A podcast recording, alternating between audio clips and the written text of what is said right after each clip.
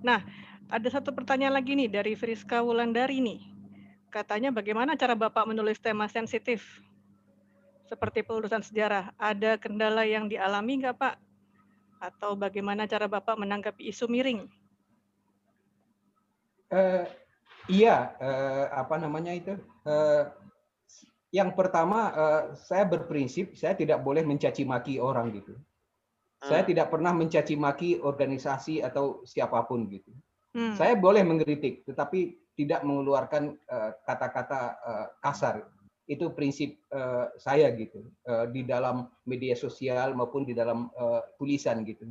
Oleh sebab itu ya kritik saya ataupun kadang-kadang juga seperti ledekan tadi ya seperti Muhtar Lubis yang suruh mengganti nama anjingnya gitu misalnya.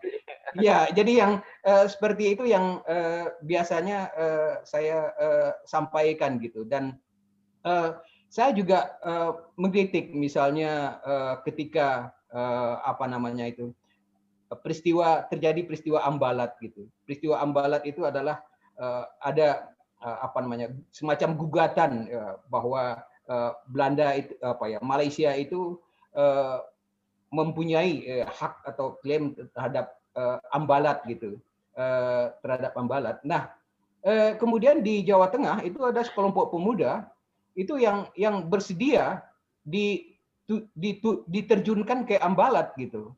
Nah, saya mengkritik hmm. ini. Ini konyol ini. Kenapa? Karena Ambalat itu kan bukan pulau. Jadi mereka mau diterjunkan ke laut gitu. Jadi eh, kadang-kadang eh, apa namanya itu eh, berlebihan juga nasionalisme gitu yang eh, tidak tahu persoalannya apa gitu. Nah, itu yang semacam itu yang eh, saya eh, kritik gitu. Ada contoh yang lain yang yang menarik juga bagaimana uh, kritik itu uh, pada dilakukan oleh para tokoh-tokoh uh, bangsa kita. Bagaimana cara me mereka uh, mengkritik bersikap sangat-sangat keras, uh, tapi uh, disampaikan ataupun dengan strategi yang yang uh, sebetulnya itu sangat ampuh gitu. Seperti Hatta gitu. Bung Hatta itu adalah uh, seorang uh, tokoh yang patut diteladani gitu. Nah, ketika pada tahun 68 itu ada kasus uh, Singapura itu menghukum gantung dua orang uh, prajurit Indonesia yang dikirim ke sana Usman dan Harun gitu. Ya. Nah, uh, Soeharto sudah mengirimkan utusan supaya hukuman gantung itu dikurangi gitu. Tidak jangan tidak dilakukan oleh Singapura, tetapi Singapura mengatakan bahwa mereka sudah melakukan penggranatan di uh, Singapura. Uh, oleh sebab itu tidak ada jalan lain, mereka harus dihukum. Nah, hukumannya adalah hukuman mati yang dilakukan dengan menggantung mereka gitu. Nah, ini terjadi dan ini menimbulkan kemarahan yang luar biasa di kalangan uh, rakyat Indonesia. Bukan hanya memutuskan hubungan diplomatik, tapi juga berperang dengan Singapura gitu. Tetapi ketika itu uh, ada seorang tokoh nasional kita, seorang proklamator kita, Bung Hatta. Apa reaksi dia ketika itu terjadi? Apa yang dia katakan kepada istrinya? Mulai saat ini saya tidak akan menginjakkan kaki di Singapura. Seandainya saya pergi ke luar negeri, saya tidak mau transit di Singapura gitu. Oh. Jadi pada tahun 68 sampai tahun 1980 sampai meninggal, Bung Hatta itu pada pendiriannya dia tidak mau ke Singapura gitu sebagai protes uh, terhadap uh, apa namanya tewasnya dua orang uh, prajurit Indonesia tadi gitu. Nah, seandainya langkah uh, Bung Hatta ini diikuti oleh ribuan atau jutaan orang Indonesia, apa yang terjadi? Oh, iya. Singapura itu bisa bangkrut gitu.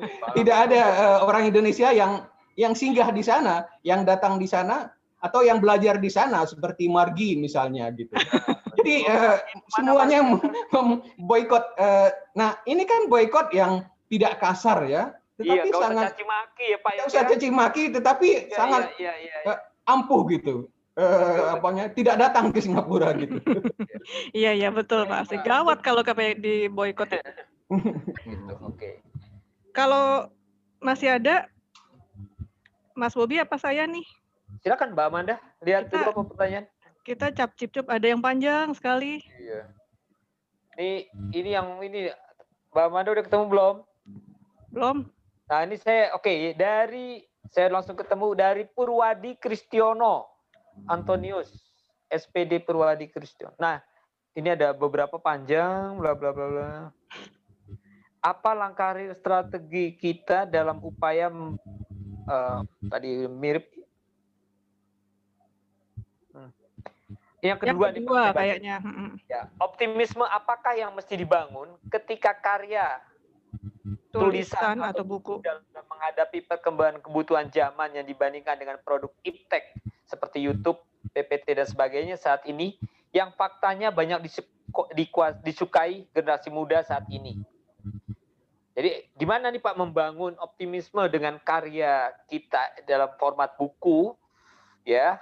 Uh, Sementara orang-orang lebih ya, ini ya.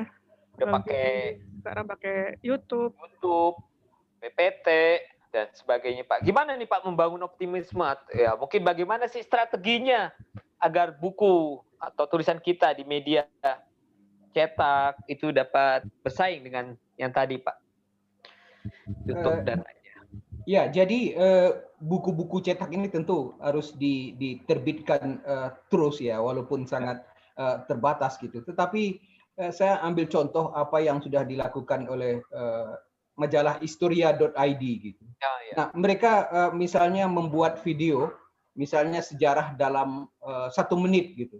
Ya. Nah, ini kan uh, menarik bagi bagi anak muda, tidak terla, usah terlalu panjang, tapi orang tahu misalnya tentang uh, sejarah uh, kacamata gitu. Orang tahu tentang uh, sejarah mobil dan ya. uh, semacamnya. Hal-hal yang kecil-kecil uh, ini uh, mungkin akan cepat ya diklik oleh uh, anak muda dan ini harus di, diupayakan terus. Jadi tidak hanya uh, historia.id saja, tapi harus lebih banyak lagi situs-situs yang kredibel uh, tentang uh, sejarah gitu. Nah, khusus mengenai uh, 65 ini ada sebuah situs yang nampaknya sekarang sedang istirahat gitu, tetapi selama dua uh, tiga tahun ini sudah berjalan yaitu situs Ingat 65 Nah, situs Ingat 65 ini menurut saya menceritakan atau pengalaman anak-anak muda, apakah keluarga atau bukan, eh, bagaimana reaksi mereka atau pandangan mereka terhadap eh, apa yang terjadi pada tahun 65 dan eh, sesudahnya gitu. Ini menarik karena yang menulis dan yang itu adalah anak-anak muda gitu.